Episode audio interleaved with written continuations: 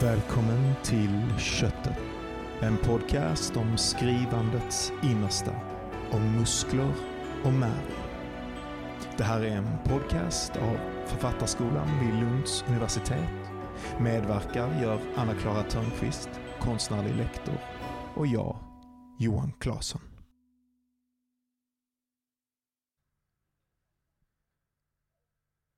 Anna-Klara, Mm. Vi är tillbaka. Yes!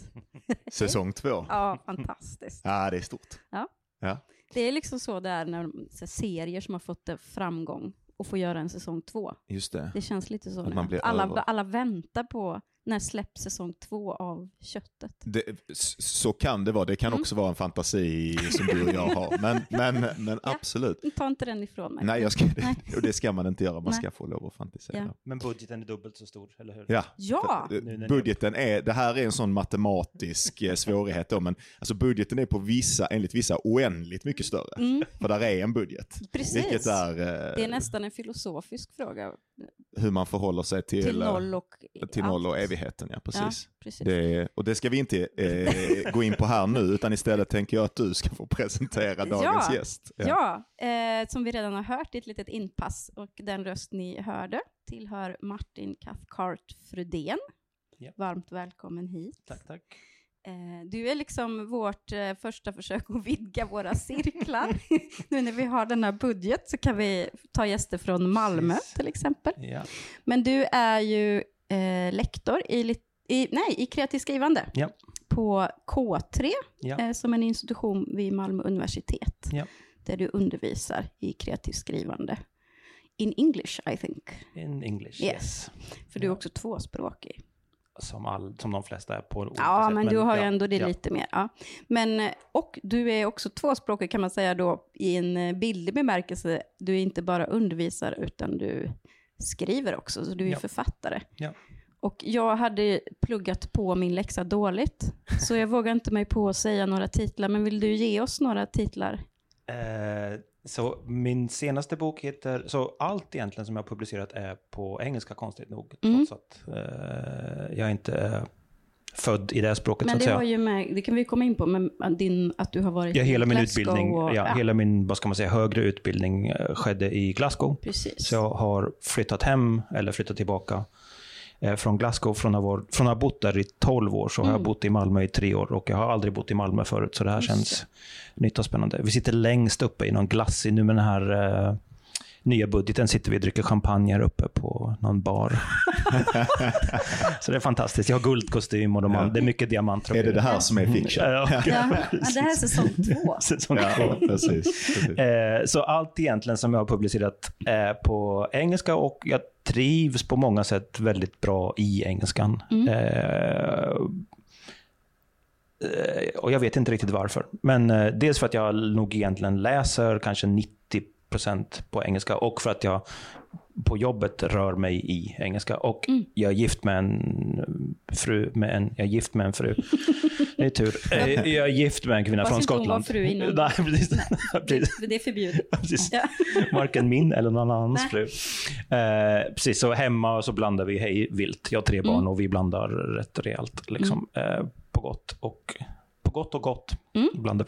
Eh, så det som jag har publicerat hittills, min senaste bok heter A Circular Argument, Mm. eh, som är väl egentligen det som är större delen, eller 60% av min avhandling. Det som jag lämnade in var en roman Just och det. 40% var mera närmare än Och det här är ju då en, en PhD i Ja, creative precis. writing Precis. eh, vid, vid Glasgow University. Ja, precis. Ja. I konstnärlig forskning. Mm, Och då precis. skulle det kunna varit en dans eller en körstycke eller en, eh, en staty. Men det råkade då i mitt fall vara en bok som ser ju ut som vanliga det ser ut som vanlig text, men det råkar vara konstnärlig forskning som skulle Mm. kunna ha haft andra uttryck. Men i mitt fall var det naturligt att det blev en roman. Mm. Och sk- skulle du inte vilja säga då, för då tänker jag är sånt intressant första... För om du säger det, det, är, det råkar vara konstnärlig forskning. Vad innebär konstnärlig forskning? När du, så som du har? Så som jag tänker det så är det att verket är lika alltså i många delar av det akademiska så skriver man om verket, men verket i sig är inte viktigt nog så att säga. Man skriver runt om. Eh, Men här får man själv skapa det som är, alltså forskningen är verket. Jag behöver inte också förklara varför, eller hur, eller när, eller, utan det får stå för sig själv.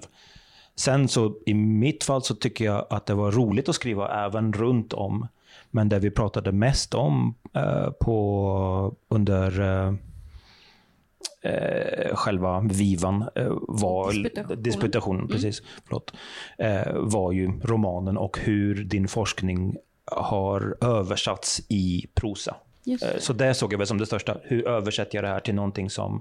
Hur översätter jag ganska, inte torr forskning, men hur översätter jag forskning till någonting som min faster är intresserad av att läsa? Just det. Vare sig hon bryr sig om forskningen eller inte egentligen. Och, då, då, då kommer ju liksom nästa, då, den naturliga frågan.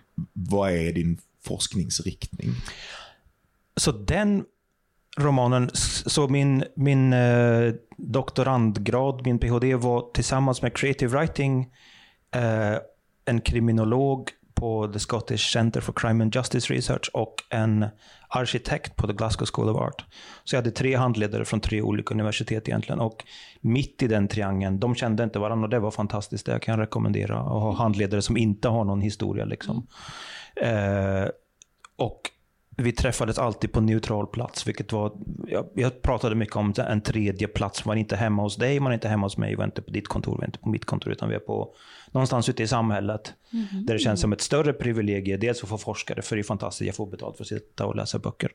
Men dels att det finns någon eh, alltså knytning till och man kanske på ett sätt uppför sig lite mindre hierarkiskt ute på ett café än man gör på en professors kontor. Där man ändå är väldigt eh, medveten om vem som är chef på något Det sätt. var spännande, så även handledningssituationen var ju Ja. annorlunda än när man Ja. tänker traditionell akademisk forskning då. Ja, och det var för att de var från olika platser och det var lättast att mötas, mötas någonstans mitt emellan, alltså geografiskt mitt emellan där alla bodde. Du blev liksom i, eh, navet. Ja, kan man säga. Mm. Och forskningen i sig var väl navet. Det var egentligen mer viktigt hur jag förde ihop de här eh, forskningsfälten och hur jag tog till med det som, det som de tycker var viktigt och jag då tyckte var viktigt. Och den fjärde platsen som jag tillbringade mycket tid på, det var i fängelser.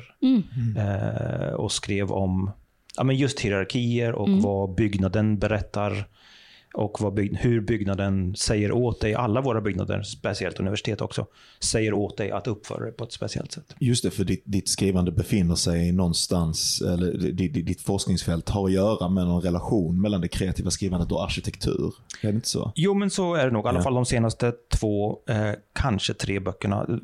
Nu fastnar vi i den första, men, eller den senaste. Eh, och där är det ju väldigt lätt att säga att ett fängelse där man, man, man uppför sig på olika sätt. Men jag kände även som, eh, jag var bara lärare egentligen, eller höll i bokcirklar, att att jag uppförde mig mycket, alltså på ett annat sätt än vad jag gör i vanliga samhället. Och då, det som jag tyckte var jobbigast, eh, eller det som tog mest kraft egentligen, det var att röra sig genom de här so olika sociala eh, fälten. Eh, nu sitter vi här och det är väl ungefär samma sociala cirkel.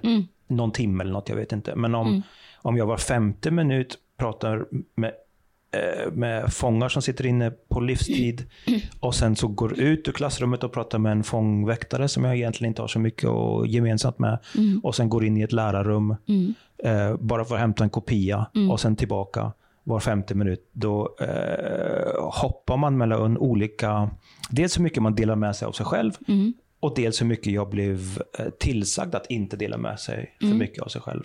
Som går emot den naturliga instinkten hur man dels gör när man ska skriva med grupper. Då vill man dela med sig lite av sig själv. Ja. Man vill veta ungefär vem jag är. Det är klart jag berättar inte vart jag bor och alltså precis allt. Men man säger gärna lite om sig själv för att det blir lättare och roligare. Och det är så man på ett mänskligt sätt gör, skapar sig vänner. Liksom. Ja, absolut. Och då eh, att censurera sig själv kändes väldigt konstigt. Så då blev jag intresserad av att skriva om hur ser makt eller hur ser egen censur ut egentligen ut i, eh, i, ja, i tegelsten egentligen. Hur, hur bygger man för det här eller mot det här?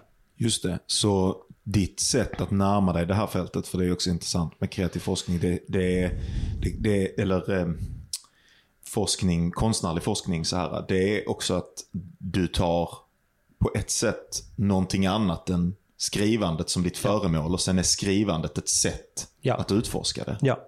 Ja. Och det är väl för att, och, det var väl lite det jag menar, att det skulle kunna blivit en skulptur eller en, en LP eller alltså vad som helst. Men det råkade då i mitt fall vara det sättet som jag kanske... När jag funderar så funderar jag i skrift. Eh. Mm. För det, det vill jag liksom nästan backa lite längre bak, för nu har vi kommit långt fram i ditt, ditt liv och det du Ja. har gjort och så. Ja. Eh, Vi behöver liksom inte backa bak till pojken. Eh, Nej tack. Men, nej. Berätta om Men eh, sk- skrivandet i sig, Ja. Liksom hur, hur blev det skrivande? Vad är skrivande för dig? Varför, varför är det ditt uttryck? För nu säger du det skulle kunna varit en skulptur, det kunde Ja. ha varit sådär. Eh, så från början, som säkert många som lyssnar eller är intresserade generellt, så började det med att jag tycker om att läsa helt enkelt. Att Sitta någonstans och läsa.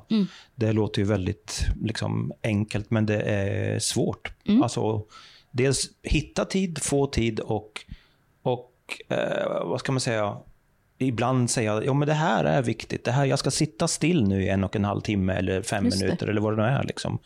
Och det är väldigt svårt. Och jag har väl kommit på att, att om jag inte läser så blir jag lite som, alltså, lite jobbig att göra med egentligen. Ja, men lite som folk behöver, en del behöver sporta, en del behöver väl ta en cigarett, en del behöver andra grejer. Liksom. En del behöver prata av sig. Jag behöver nog sitta och läsa lite då och läsa då. dig. Jag tror inte att det blir så jobbigt det märks, men jag känner att jag själv, uff, nu räcker Ja. det. Nu vill jag sätta mig och läsa Men det är spännande. Jag har liksom. aldrig tänkt på det, men jag tror det är exakt samma sak för mig. Ja. Faktiskt. Ja. Och jag har kommit på att det händer väl dels en massa saker, men framförallt så kan jag, inte- jag kan inte göra någonting annat samtidigt. Utan Nej. läsa är både väldigt lätt men väldigt svårt. Så jag, det, jag kan inte också titta på tv, jag kan Nej. inte också prata med folk. Utan, Nej, det är en kognitivt krävande Ja. akt. Ja. eh, trots att det ser väldigt enkelt ut och inte, det är ingen teknologi liksom, i det, utan det är väldigt lätt. Eh, och samtidigt så är väl saker att, alltså, att man sitter ner och pulsen går ner och man är inte...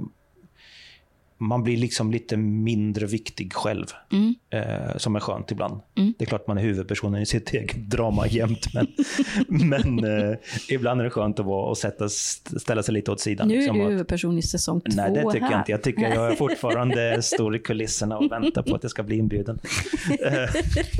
Och för jag, på, jag, jag är intresserad sen av hur vi går från eh, alltså hu- hur, hur det här akademiska intresset Ja. uppkommer. Men, men jag tänker att, att börja med, för din första bok då, eh, Devil Take the Hindmost, Ja.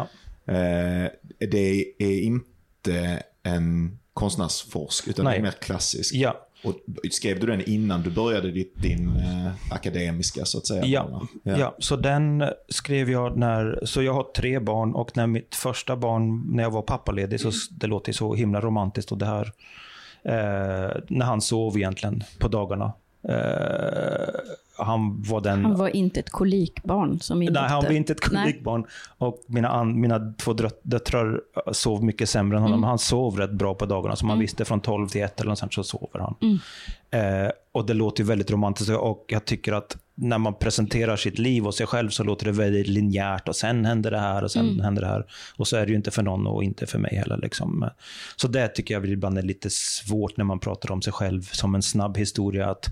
Först var jag barn och nu är jag doktor. Och alltid, jag har alltid fått alla bidrag jag sökt efter. Och, Nej, men det är sant. Ja. eh, så det är väl viktigt att säga till alla som både skriver och inte skriver att, det, är, att det är lika krångligt för alla på Ja. något sätt. Och en del är det krångligare för än för mig. Det förstår jag också av andra anledningar. Men, eh, det är en helt vanlig roman som jag skrev eh, för att jag var intresserad av, eller, och fortfarande är, eh, cykla.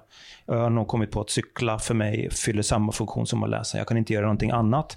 Pulsen är lite snabbare än när man sitter, men det behöver inte vara liksom så här att att man knappt kan andas bara för att cykla. Det är ett billigt transportmedel, det är ett fint sätt att se landet. Ehm, också ganska analogt, liksom. det blir inte bättre av att cykeln är digital. Ehm, så då gick jag med, jag gick, jag läste en eh, master, master på Glasgow universitet, där man som slutuppgift skulle lämna in, jag tror det var 10 000 ord. Eh, och det är ungefär de första tre kapitlen. Så då valde jag, okej, men då vill jag då vill jag ha starten på en roman som jag kan fortsätta på när jag är färdig med kursen. Men förlåt, var det en master i creative writing? Ja, precis. Eh, Så då är det liksom, det var, det var en, uh, no någonting som kom från författardrömmar som du hade jobbat på ett tag? Precis. Liksom, så. Ja, så jag hade nog inte börjat skriva på just det här verket uh, när jag började kursen, men jag tänkte, jag vill inte komma härifrån med massa lösa papper, utan jag vill komma härifrån med någonting, en klump liksom, som jag kan göra ännu större. Eh, och då var det så bra, eller man säger att vi hade tre inlämningar och då tänkte jag, men då skriver jag början, mitten och slutet och sen så för resten kan jag fylla i när eh, sonen sover. Och det, som sagt, det låter ju väldigt lätt. Men och för att göra det liksom bättre för mig själv eh, så gick jag med i eh, cyk, alltså sport och universitet sitter mycket närmare, eller för mig, satte närmare ihop i Storbritannien. Så där gick mm. jag med i den, alltså universitetets cykelklubb, mm. vilket gick vilket gjorde att jag fick licens nog för att cykla i velodrom.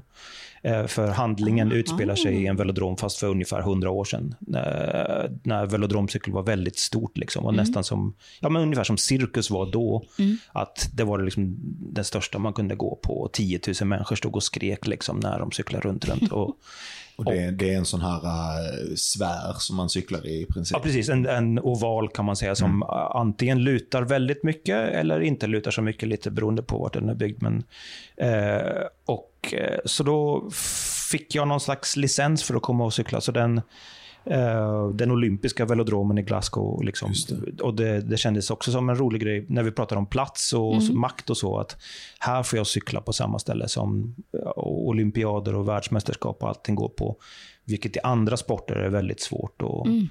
uh, ja, det är klart man kanske kan åka skidor där någon annan har åkt skidor. Eller Kanske. Där Gustav Vasa har åkt. det, det men, eh, men jag tänkte typ så här Wembley och sådana grejer. Ja, ja. Det är svårt och det låter som att jag är jättesportintresserad och det är jag faktiskt inte. Men jag är intresserad av eh, att cykla som transportmedel och cykla mm. som, eh, ja, som ett sätt att sitta och fundera egentligen. Mm. Eh, så då skrev jag den som handlar om eh, ja, velodromcykling egentligen för ungefär 100 år sedan och en, en eh, ja, en begåvad ung man kommer till storstaden. Och ni vet ju hur det går. Vad, ja, vad skilde, eh, om du, för då är du ändå på masternivå när du lämnar in de 10 000 första orden av det här. Ja.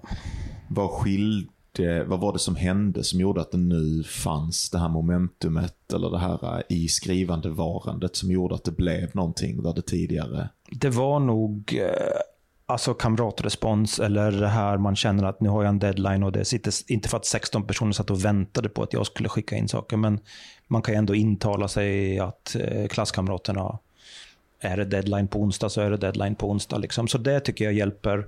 Och det är väl någonting som jag försöker predika till mina studenter nu också. Liksom, att det här eh, det är klart det är viktigt på ett sätt vad jag säger, men dina kamrater är minst lika viktiga. Och se till att ni dels håller tag i dem efter kursen och att ni liksom gör den chansen rättvisa. För det är ju mm. jättesvårt att hitta ute i vanliga livet. Ja. 16 personer som gärna läser dina ja, grejer. Visst. Eh, kanske din mamma men, om och pratar timmar. om det och är lagom snäll men inte mm. för snäll. Mm. Och Det är en lyx som jag kände, det här liksom kommer jag aldrig, eller jag kände nog då, det här kommer jag aldrig hitta igen. Liksom. Mm. Utan nu måste jag skriva ur med det här. Och att det fanns ja, men deadlines, jag tycker det, det är nyttigt. Det är mm. tråkigt att prata om, men eh, jag visste också att ja, dels är det på onsdag som jag måste lämna in någonting, mm. men dels också ta, terminen tar slut och då har jag inte tillgång till alla lärare och alla yeah eh, resurser. Det är också något psykologiskt starkare med en deadline där det väntar någon i ja. andra änden. Än om, man kan ju alltid sätta deadlines för sig själv, ja. men det är väldigt lätt att deala med sig själv. ja, visst, visst, visst, Så det där är ju också psykologiskt väldigt viktigt. Ja.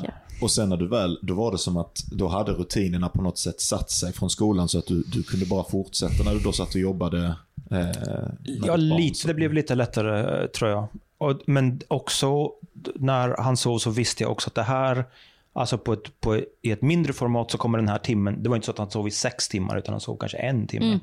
Och då, okej okay, den här tiden kommer ta slut, då kan jag inte hålla på och göra kaffe och bli den perfekta smörgåsen och Nej. göra 20 armhävningar och hitta på. Alltså, då tar tiden slut. Mm. Jag kan inte ligga och bada. Det var också liksom. en sorts deadline egentligen då. Så det, precis, det var många ja. små deadlines i den lite större, i den väldigt stora. Liksom. Ja. Och, och på ett sätt är det ju väldigt bra. På ett sätt så har man ju lite andan i halsen mm. hela tiden. Att nu händer, nu är det någon slags deadline. Är det mm. deadline om fem minuter eller inte? Mm. Men, på ett sätt så just den boken så passar det väl kanske. Det är ju lite andfått, eller man ska ja, säga. Det. Kapitlen är inte superlånga utan de Nej. är nog kanske 2000 ord. Liksom. Eh, och det var mycket rörelse ändå. Liksom nästa sak måste hända, nästa sak måste hända. Eh, så på ett sätt passar det kanske då. Om jag skulle jobbat på något 800 sidor långt opus om mina egna tankar, då kanske det, då kanske det skulle behövt ett annat deadline-format. Mm. Och du, sen då så bestämde du dig någon gång efter detta för att doktorera? Ja. ja. ja. Och va, eh, gjorde du det omedelbart eller det var någonting som... Nej, så eh, efter, så under eh, masterstiden så jobbade jag i en grönsaksaffär. Eh, jobbade rätt hårt för ganska lite pengar. Och jag verkligen så lyfte äpplen och stod i kassan och gjorde kaffe och så åt folk.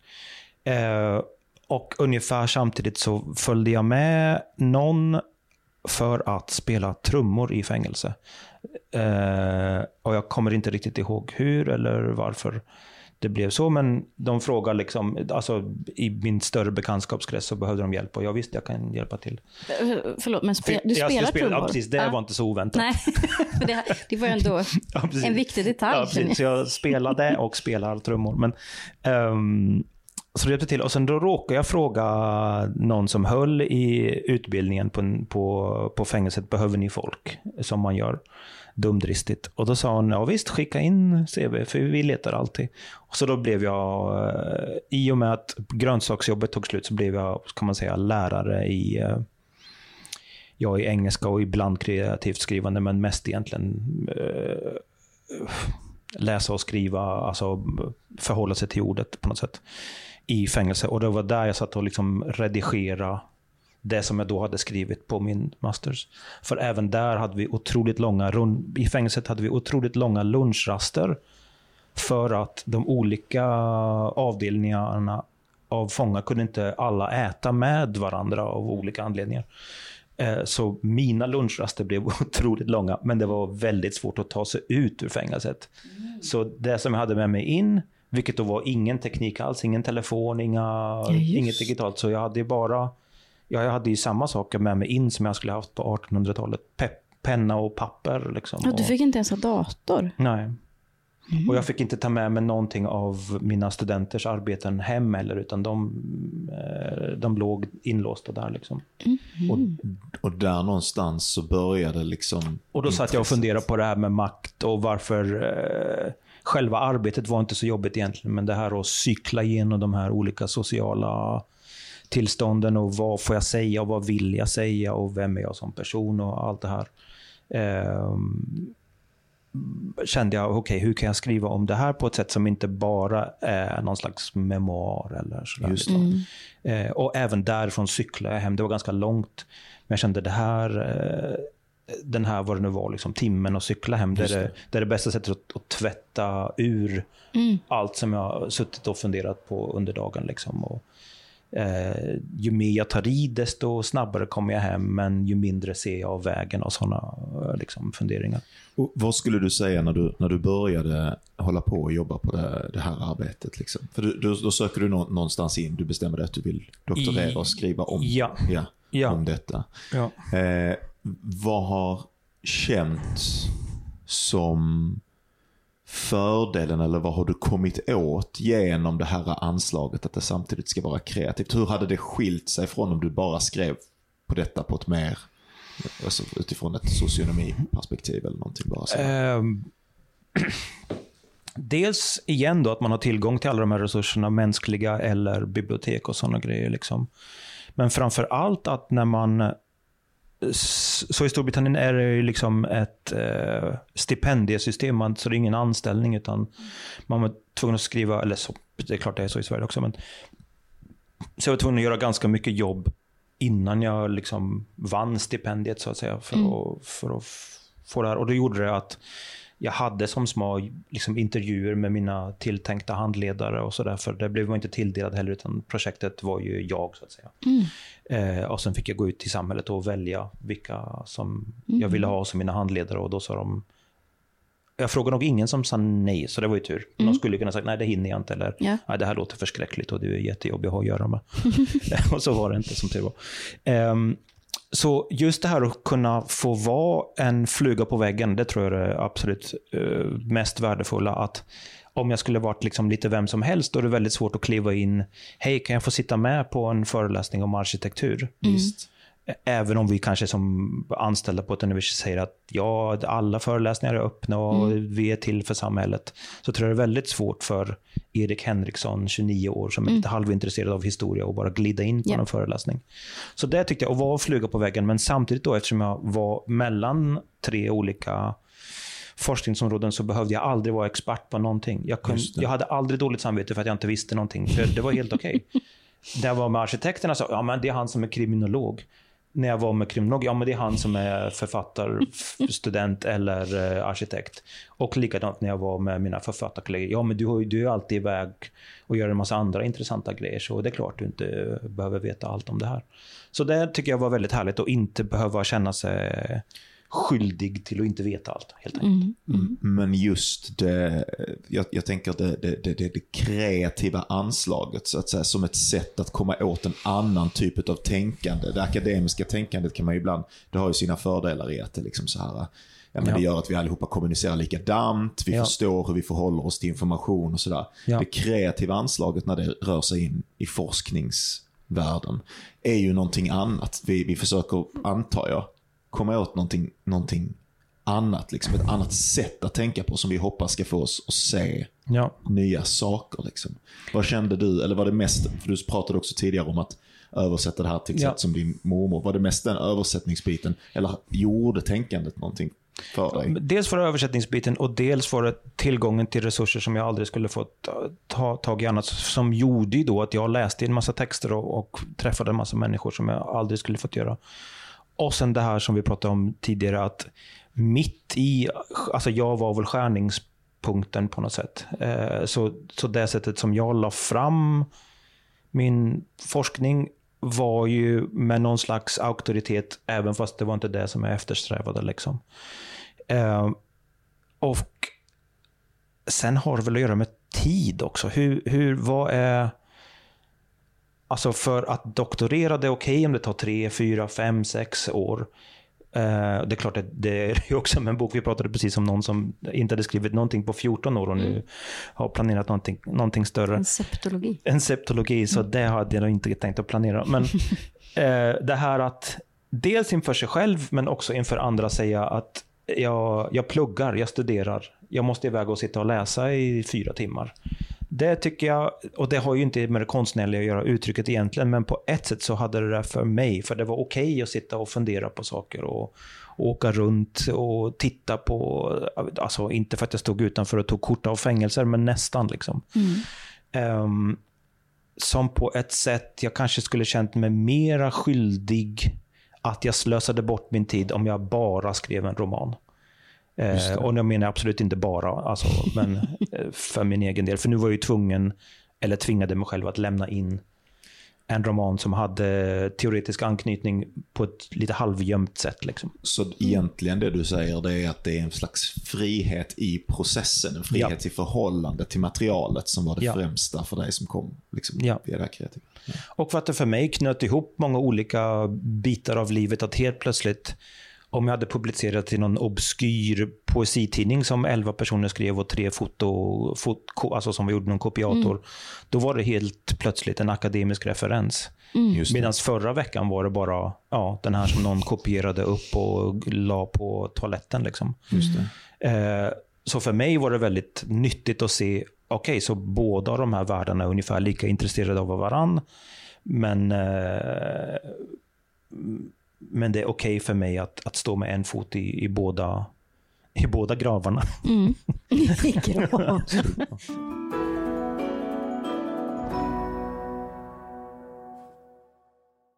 Men jag tänker så här, om vi ska röra oss mot det praktiska i eh, skrivakten och ändå behålla det här ganska spännande spåret med de både den konstnärliga forskningen, forskningen kontra eh, bara det rent konstnärliga. Da, da, da, da. Ja. Vad, Hur upplever du att du förhåller dig till så att säga, textens uppkomst på olika sätt beroende på om du skriver helt skönlitterärt eller om du jobbar med, mm. med ett, ett, ett faktamaterial eller någonting som ska realiseras. Vad man mm. Olika sätt, men jag försöker att använda, vad ska man säga, ibland fel verktyg för rätt jobb. Så att man låter sig skriva läsbart även fast det är för en akademisk cirkel. För det är det som alla efterfrågar och det mm. som är lättare för mig att skriva. Men inte liksom skyggar för att använda, alltså inte teoretiska begrepp, för det är inte alltid så intressant för alla. Men, och inte, inte skyggar för att använda dem i sin vanliga prosa, så att säga. För jag, eh, också lite av respekt för läsaren. Liksom. De är ofta smartare än vad man ger dem eh, cred för att vara. Liksom. Har du väldigt stark känsla att du skriver för någon annan alltid medan du skriver? Ja, det har jag nog faktiskt. Alltså jag skriver för att jag, det gör mig själv glad på, eller olycklig, men alltså glatt olycklig. men jag tror, som vi pratade om förut, att hur började, hur började du skriva? Och jag kom, har nog kommit på att jag skrev mycket, väldigt mycket brev ett tag. Alltså, mm. Det låter som jag är född 1850. Nej, men det gjorde men jag också. Ja. Jag satt penna och papper och skrev mm. till någon om mm. någonting. Idag har jag gjort det här, imorgon ska jag mm. göra det här. Och då har man en väldigt tydlig avsändare mm. förstås och en väldigt tydlig mottagare.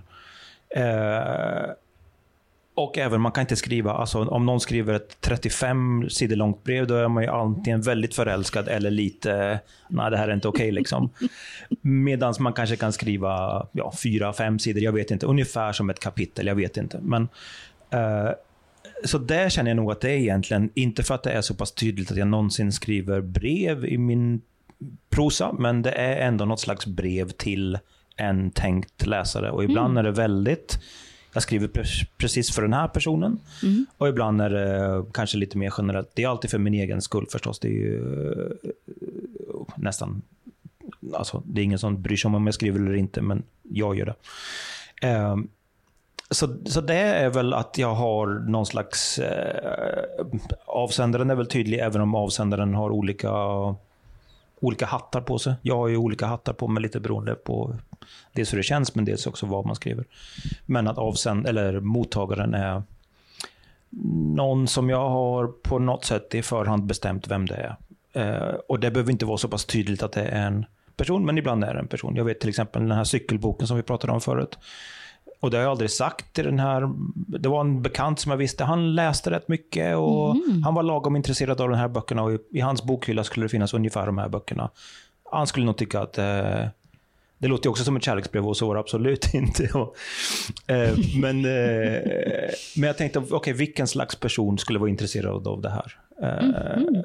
Men tror du att det, det här tycker jag är jätteintressant, tror du att det formar ditt språk och din tematik och har du då olika, för det är ju någon form av implicit läsare du jobbar mot där då? Ja. Mm. Så det gör väl, man gör väl vissa både konstnärliga och liksom ner till, eh, ja, ska jag använda semikolon eller är det fånigt, liksom sådana val. Mm. Um, och det gör jag väl på något sätt baserat på vem den tänkte läsaren är. Vi pratar ganska mycket om att ha en, eh, en hitta, alltså, och om, om du skriver någonting, hitta på en bokhylla och sen ställ två verk på, ett verk på vardera sida om det som du jobbar på. Mm.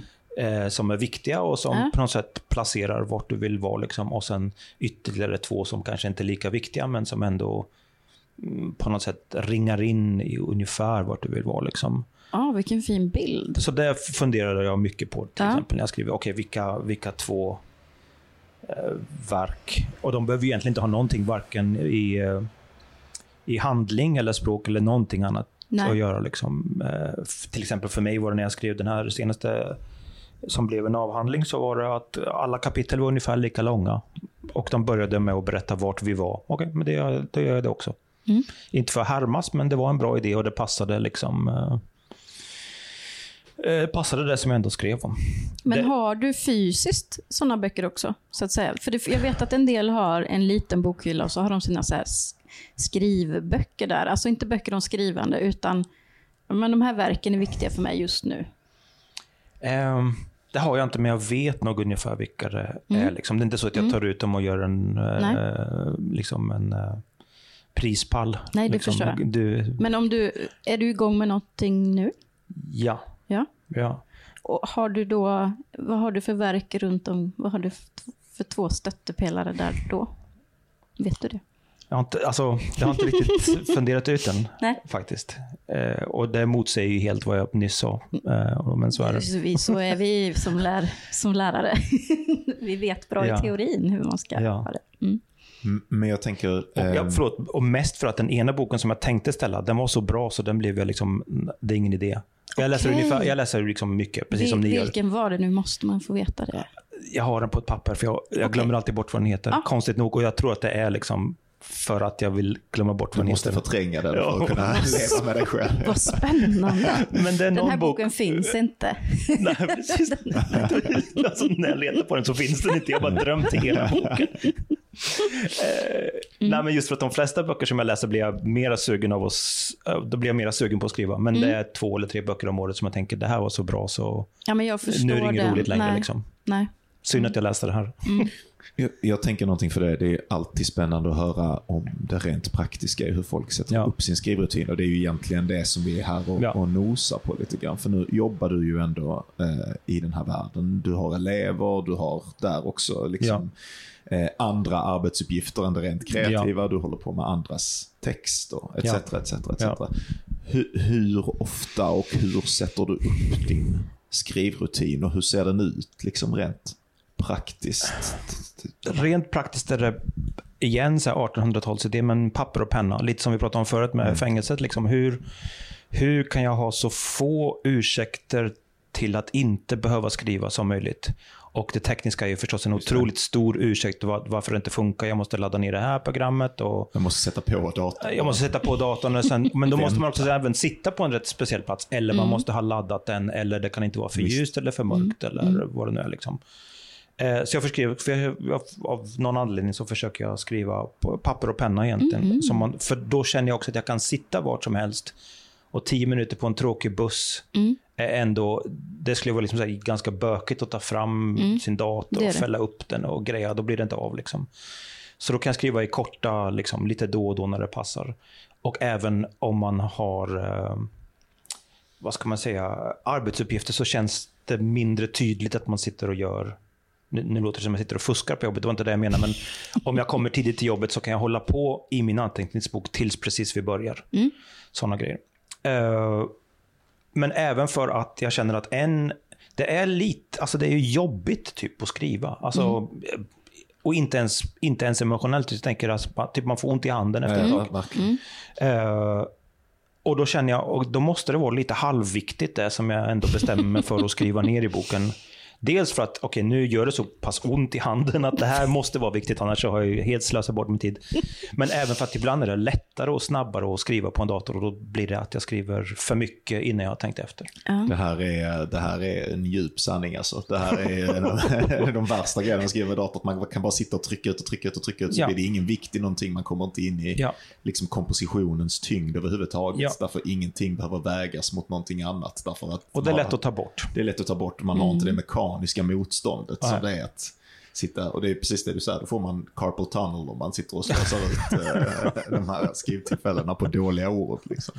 Och dels så känner jag att när jag då kommer till tillfället när jag måste, vad ska man säga, renskriva eller transkribera mig själv så genererar nästan varje mening tre meningar på ett sätt som det mm. inte skulle ha gjort för mig när jag satt och skrev i mm. datorn. För du för över det i något läge då från det handskrivna ja, till ett, ett Word-dokument? Ja. Och, ja. och skriver även mycket så här nästan inköpslista. Liksom. Nu behöver jag en dialog som handlar om ja. det här och nu behöver jag en miljöbeskrivning. så Okej, okay, då kan jag kryssa av det. Det har jag gjort det mm. idag. Men att, man, att jag inte sitter och jobbar på hela romanen samtidigt. För det är jättesvårt. Mm. Både att liksom hålla allt i huvudet, men det är även eh, även det blir en slags ursäkt. Nej, jag kan inte liksom... Det, för mig är det lättare att, att bocka av en dialog på tio rader som mm. jag känner att jag mm. på något sätt behöver. Än att idag ska jag jobba med romanen och då liksom uh, jobba på hela, alltså bygga hela huset samtidigt. Man bygger, det är lättare att bygga bara en hylla liksom. Mm. Um, Det sa en av mina, jag hade två handledare när jag skrev avhandling. Ja. Så hon, titta på strået, inte på stacken, sa ja. hon alltid. Liksom. Ska, det, vi har Pauliskolans... Eh... Det, det, det, hörs en del, det var ja. det jag skulle sänka. Eh, men, men strunt samma, det får vara lite skratt. Vi är i storstaden. Ja, ja, och det är fredag, det är precis. säsongspremiär. Så är det. Det är klart att de är glada. Publiken, de var glada. det är klart. Ja. De sköt men, men jag måste bara fråga en sak, för jag tycker eh, det här är ju väldigt så här metod, du sa någonting om metod också länge tillbaka. Det, det låter som du jobbar väldigt metodiskt. Ja, det tyckte jag. hörde också det. Eh, det sa jag inte, men det lät jag säkert som. Ja, men så, så här, det här behövs en dialog. Nu skriver jag den här dialogen. Ja. Jobbar i block liksom, på ett, mm. sätt, på ett sätt som jag också tyckte var intressant. Men mm. du, var du... Nej, men jag tänker också, har du också stunder av ren liksom, inspiration? Nu menar jag inte att det där var oinspirerat, Nej, men, men har du också stunder när du så här, det här, jag måste skriva det här nu. Eh, eh, ja, som har... inte är tio rader dialog. Ja, precis. Du... Och det låter som att jag gör Alltså det låter ju väldigt logiskt och metodiskt och, mm. och så tror jag inte att det är. Absolut Nej. inte. Egentligen. Men jag, också de här stunderna när man eh, antingen är eller blir inspirerad. De är ju väldigt svåra att fånga. Liksom. Mm. Det är lite som att fånga flugor. Nej, med, de, kommer liksom, ju... de kommer lite då och då, mm. men jag känner att jag måste, när de kommer så måste jag vara redo för mm. dem. Liksom. Mm. Eh, de måste, vad ska man säga, banan vara sopad för att det ska bli något. Mm. Eh, men även att när man är som mest inspirerad, då vet jag egentligen inte vad som har hänt. Utan då har jag skrivit någonting och det har flutit på. Och det, på gott och ont vet jag inte riktigt hur man hur man återskapar det. Liksom. Nej. Och det är väl det som är det fina och det svåra med att både läsa och författa och, yeah. och, och, röra sig i litteraturen. Att om vi alla kunde skruva på kranen och stänga av kranen precis mm. när vi ville. Mm. Och om alla visste hur eh, en bra scen eller en bra bok blev mm. till då vore det kanske inte så intressant heller. Men det låter lite farligt tycker jag. Lite farligt, ja, precis. Det, det så jag vet att de bästa stunderna som jag har haft, de är väldigt svårfångade, men då har det kommit fram någonting som jag inte var helt redo, redo för och jag vet inte riktigt hur det gick till. Men jag vet också att om jag inte skulle haft alla de här listorna ja. och haft boken redo och haft bläck i pennan och mm. gjort allt det här andra mm. runt omkring så skulle det förmodligen inte ha hänt. Nej. Uh, på något sätt. Nej, jag förstår. Um, så, jag, jag... så det metodiska blir en förutsättning för det inspirerade och ja, planerade. Ja. Men, men jag, jag, vill, jag, vill, fråga någonting mer om det metodiska därför du sa liksom att du bryter upp det i det här. Idag behöver jag det här och idag behöver jag det här. Och så. så är det så från början? Jobbar du utifrån en plan redan innan? Eller det finns en, det finns en fas som är upptäckande och sen finns det en fas som är ifyllande och sen finns det, hur ser liksom, skriver du färdigt hela grejen först en gång och sen går du tillbaka och fixar saker? Eller hur, hur ser, hur jobbar du på det sättet liksom? Så jag tror att jag försöker planera, men till slut så blir det så tråkigt att planera så det börjar bara helt enkelt. För ingen är, alltså inte ens jag är intresserad av mina planer till slut. Liksom. Eh, men om jag inte har några planer, då tror jag att, att jag fastnar i det här att ja, men då skriver jag bara på och då sitter jag till slut med liksom 45 000 ord som, mm. som kanske är användbara, som kanske inte är användbara. Och det, för jag, jag, känner att problemet är inte att skriva, alltså jag, jag vet hur man sitter och skriver i timmar, mm. utan vad som faktiskt hamnar på pappret. Så jag, ibland får jag liksom inte, inte censurera mig på det sättet, utan, men bara se till att jag lägger timmarna på rätt sak. För problemet är inte i fingrarna, utan problemet är i huvudet. Det, här är, alltså det, egentligen är det här världens, jag vet inte vad mer man ska säga om det än vad du precis sa, för det var snyggt. Men jag, jag vill ändå bara lägga en vikt på det där, att det där är någonting som är så så enormt viktigt och kanske uppenbart för vissa, men som jag definitivt har känt har varit väldigt svårt att fatta ibland. Att det är nästan som att det finns någonting i, i vår tid och sådär som gör att man premierar timmar. Ja. Timmar vid hantverket, liksom 10 000 ja. timmars regeln, bla bla bla. bla, bla, bla, bla. Ja. Och att det finns verkligen någonting att säga i skrivandet inför att möjligen inte göra det. Eller det finns åtminstone en diskussion att ha kring den. Och lite det här att man, alltså man blir väl kanske... Eh, det är klart, vi som vuxna kan väl äta godis varje dag, men lördagsgodis är ändå lite godare. liksom.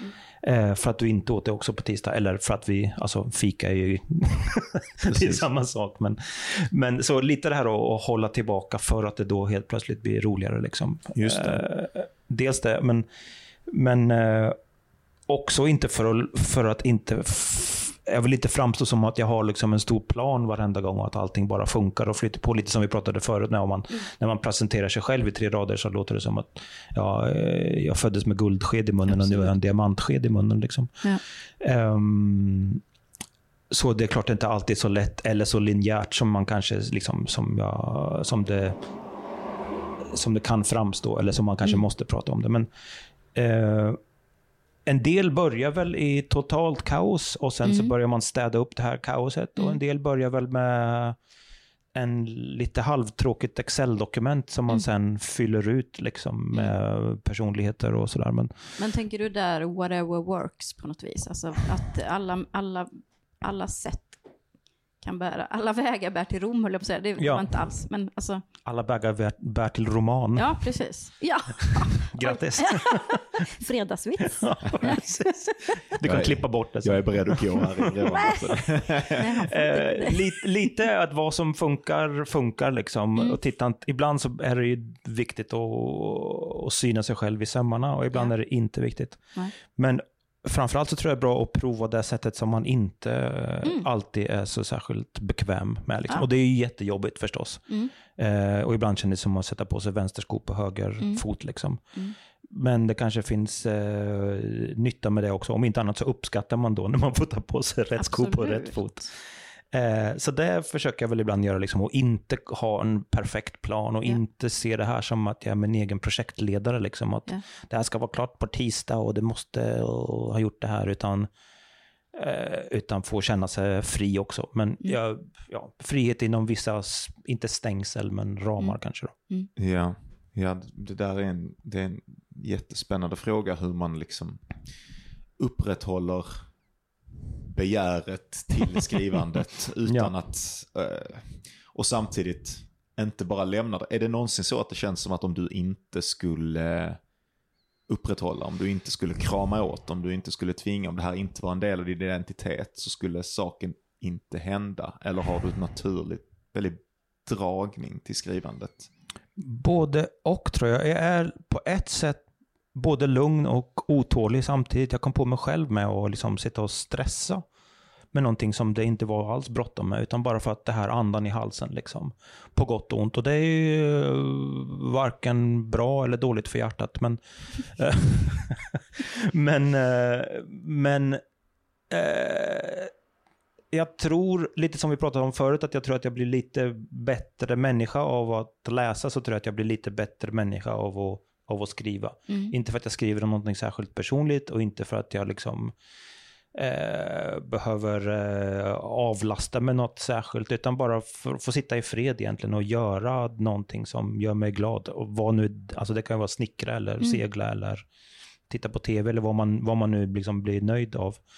Eh, så det känner jag väl på mig att om, om jag inte får ha det här projektet som då i ja, varje månad är väl olika och ibland är det stora och ibland är det små. Men det är inte viktigt för någon annan än mig själv. Liksom. Mm. Och den, den eh, egocentriska tanken är väl, liksom, det är väl härligt att få vara så ego mm. lite då och då. Liksom. Mm. Och, och, en, och så i, i ett längre tidsperspektiv så blir jag lite jobbig att göra med tror jag när jag inte får skriva. Sen inser jag att jag är nog rätt jobbig att göra med när jag skriver också, för då blir jag så här sur. Det är det här jag vill göra, inte här allt andra som livet mm. ändå kräver. Liksom. Mm. Jag vill bara sitta på en öde ö och skriva hela dagarna. Mm. Och sen vill du att jag ska svara på mail, jag ska hämta från skolan, jag ska typ duscha, ska jag behöva göra det? Vad det nu är liksom. Och då blir man ju inte liksom lätt att ha att göra med heller. Så lite av den här otåligheten tror jag att jag har bakat in i mitt eget liv för att jag förstår nog att det är bäst för mig själv mm. att man inte är helt fri som fågeln. Liksom. För då tror jag skulle, ja, det skulle inte funka heller. Liksom. Um, så ha de här olika gränserna och ha kontakt med vanliga, riktiga människor är otroligt viktigt. Liksom, både för sin egen skull, men även för att se som sitt se, att kunna se på sitt arbete som viktigt för mig, men inte viktigt för någon annan. Mm. Och det är helt okej. Okay, liksom. Mm. Jag är lite nyfiken på, jag har ju också verkligen läsningen som ingång till skrivandet. Och sen har jag skrivit brev, så det, jag vet inte. Det, ja. det, får vi prata mer om utanför podden, tänker jag. Men tycker du att läsakten och skrivakten påminner om varandra på något sätt?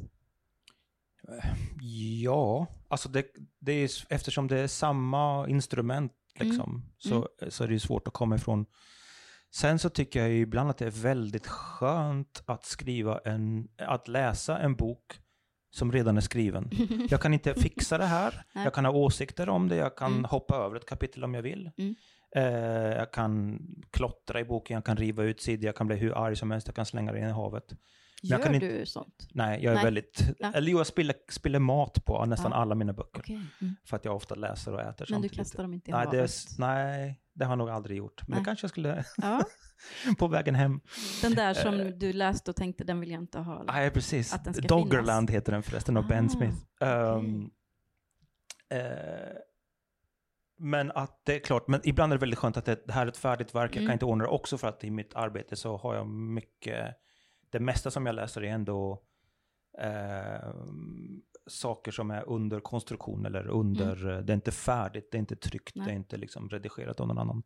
Så på så sätt är det ju ibland liksom nästan som att gå åka på semester, liksom, mm. när jag får läsa någonting som jag inte ska göra någonting åt. Mm. På samma sätt är det väldigt spännande att kunna läsa som, vi pratar mycket om att, att kunna ställa om mellan att läsa som läsare och läsa som författare. författare. Mm. Och det gör säkert ni också. Eh, och att man liksom då eh, ibland liksom öppnar på locket till folks olika processer eller ingångar eller eh, sådär. Och det är ju väldigt svårt att läsa sig själv förstås, mm. som om det inte var min egen text. Vad är den största skillnaden där på att läsa som författare och läsa som läsare, skulle du säga? För mig är det att det finns en massa möjligheter kvar. Det mm. finns en massa arbete. Och nu låter jag arbete som att det skulle vara jobbigt, men det menar jag inte alls. Nej. Utan att det finns en massa roliga saker kvar att göra med texten. Ja. På ett sätt som man har väl alltså man förstår ju att den, den text som man läser som är publicerad, de har både öppnat och stängt dörrar, men de har i alla fall gjort miljontals val för yeah. att komma till sista sidan.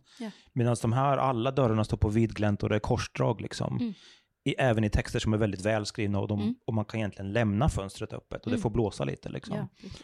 Yeah, eh, och det är ju både lätt och svårt att hålla i huvudet när det är sin egna text. Mm. Att nu ska jag både stänga och öppna dörrar ja, samtidigt. Ja. Jag ska gå igenom dörrar som är stängda eller mm.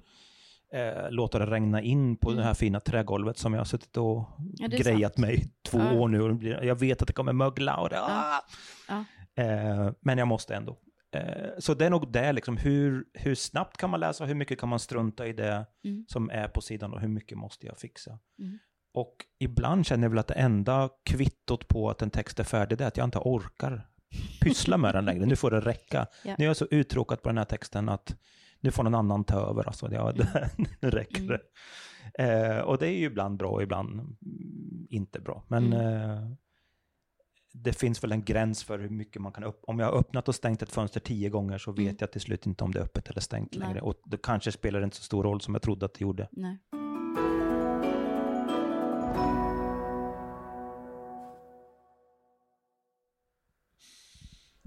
Så vi har ju berört då dels den här uh, konstnärliga forskningen, fusionen av romanformen och det akademiska sådär. Och vi har berört din rena roman. Men du har också skrivit en diktsamling, ja. skrivit på residens. Ja.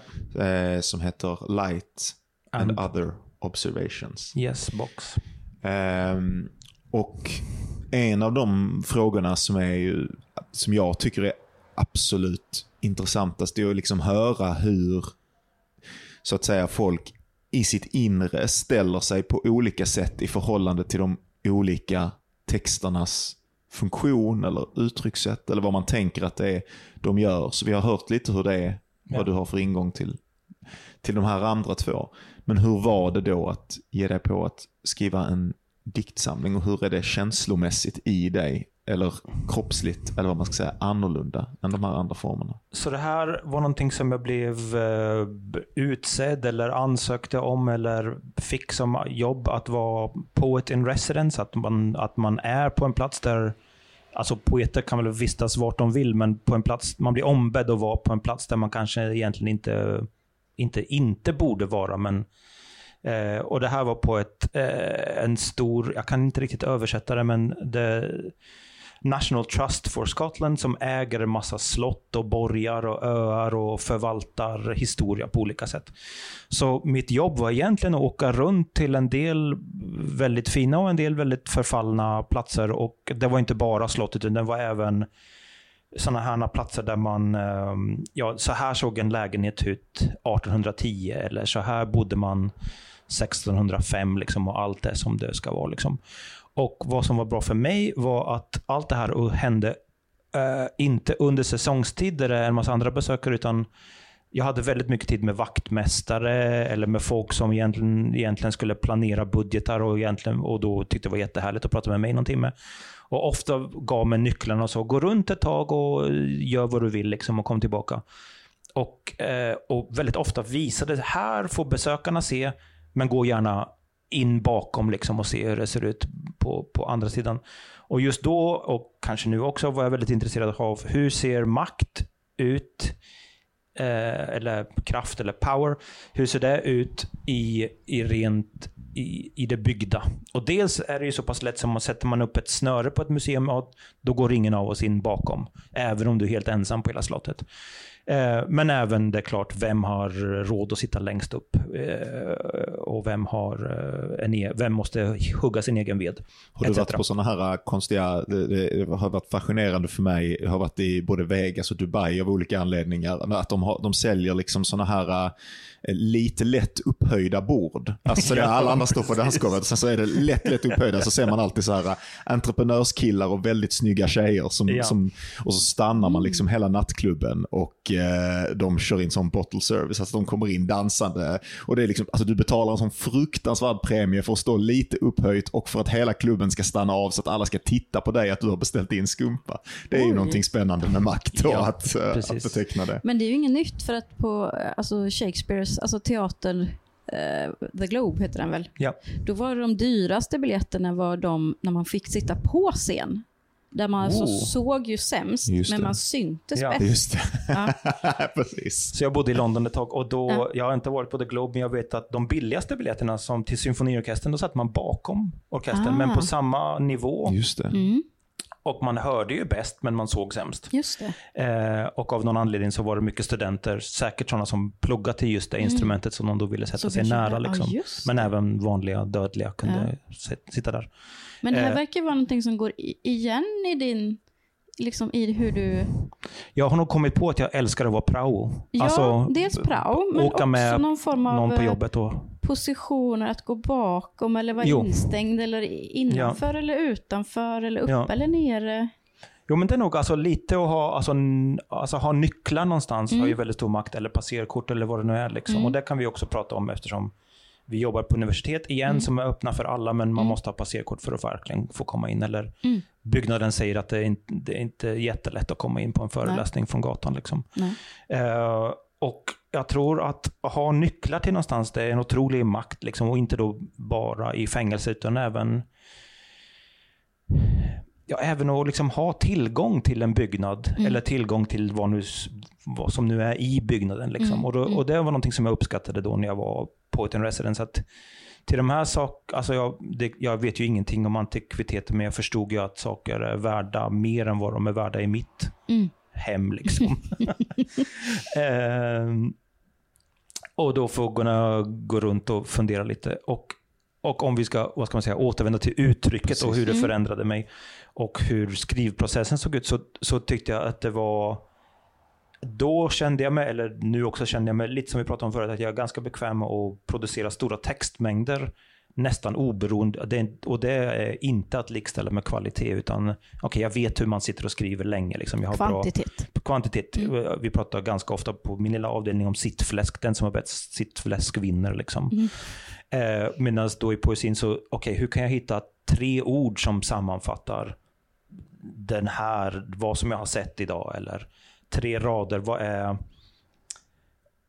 inte, vad är det minsta möjliga uttrycket istället för i en roman så är det egentligen det största möjliga uttrycket för en ibland ganska liten sak. Liksom. Okej, vad är det minsta möjliga mängden, volymen, ord som jag kan ta med mig härifrån för att på något sätt med mina egna glasögon sammanfatta vad jag har sett idag. Så det tyckte jag som liksom rent nästan redigeringsarbetet tyckte jag var intressant. Att mm. redigera mig själv så hårt som möjligt. Liksom. Mm. Eh, och våga ta bort nästan liksom allt. Stänga alla fönster. Stänga alla fönster. Mm. Och, och, den här känslan av att okej, okay, nu har jag varit borta i en dag eller två. Jag åkte så här tåg och buss och färja och nu kommer jag till den här ön liksom och nu ska jag sova över här. Och allt jag kommer hem med är fyra rader. Mm. För mitt prosa self, för mitt prosaskrivande ja, jag, så känns det helt sjukt. Jag mm. borde ju ha liksom skrivit 10 000 ord när jag varit liksom borta. Men vad lärde du dig på det då? att det är bra att, skriva lite mindre. Att det, ja. det är svårt, men ja. det, det här modet att klippa bort mycket. Lite som vi pratade om förut, att det, man, folk är inte så intresserade som man själv tror. Liksom. Nej när jag skrev den här första om, om cykelromanen, i början, första utkastet hade jag otroligt mycket historisk information. Mm. Fälgarna var gjorda av ask och ekrarna var gjorda av den här legeringen och allt möjligt. Och sen fick min fru, som är en fantastisk läsare, läsa och hon sa det här är ju bara du och tre gubbar som är döda, liksom, intresserade av. Och det håller jag ju med om. Liksom. Mm. Eh, inte i skrivandet, men i läsandet. Mm. Gjorde det någonting har du varit på en sån residens så har det liksom tillskrivits något visst värde till de där fyra meningarna. Och just det här är då att de, då, de här fyra raderna, ja. eh, då, då måste ju någonting hända med dem. Då blir det som att blicken verkligen går in i de raderna ja. och vad är mervärdet som jag kan ja. plocka ur det här. Liksom. Och någonting som jag då blev intresserad av var dels tid, hur mycket tid har jag lagt på dels att komma till platsen som jag skrev om. För som vi pratade om förut så är det ju, i mitt prosaskrivande så kan jag fälla upp blocket och skriva, ja, precis när den här intervjun tar slut så kan jag säga hej då, så kan jag sitta ute på gården och skriva. Mm. Men om jag ska komma till en speciell plats som ligger långt ute och man måste åka och åka och åka. Så dels så måste jag komma därifrån med någonting som sammanfattar det på ett bra sätt. Men även tid att man kan läsa en dikt förhållandevis snabbt. Mm. Men den måste då eh, på något sätt, antingen för den som skriver eller den som läser den, eh, betyda en mm. mycket mer i tid. Antingen att man känner wow, det här skulle jag aldrig kunna läst om jag inte tog mig tid att läsa den mm. långsamt eller läsa den tio gånger. Mm. Jag har inte läst någon roman tio gånger. kanske de, ja, de flesta mm. romaner läser jag bara en gång. Mm. Men dikter måste man ju liksom läsa olika gånger. Men även att man känner att den som har skrivit det här har antingen levt länge så de har eh, de kan säga det här, eller har tänkt hårt. Mm. Man behöver inte vara gammal för att skriva poesi, det menar jag absolut inte, utan snarare tvärtom. Men, eh, den som har skrivit en dikt ska i alla fall ha tänkt på de här fyra raderna lika länge som eh, som ett längre textstycke skulle ha mm. tagit att skriva. Så jag blev mer medveten om tid både i skrivandet och i läsandet. Och inte det här att inte läsa så andfått som Nej. prosa, liksom, oh, vad, vad snabb du är på att läsa, mm. är ju liksom en bra grej på något sätt. Mm. Men det är svårt att säga, idag läste jag 107 dikter. Mm. mm. Det är inte lika imponerande, som att, eller imponerande, men det är inte lika nyttigt som att idag läste jag 107 sidor. Ja, men det är bra, då tog du igenom det en halv roman. Idag läste jag 107 dikter. Mm. Kommer du ihåg en enda? Nej, Nej men jag typ... kommer ihåg den sämsta och kanske den bästa. Liksom. Ja, det är jättedumt.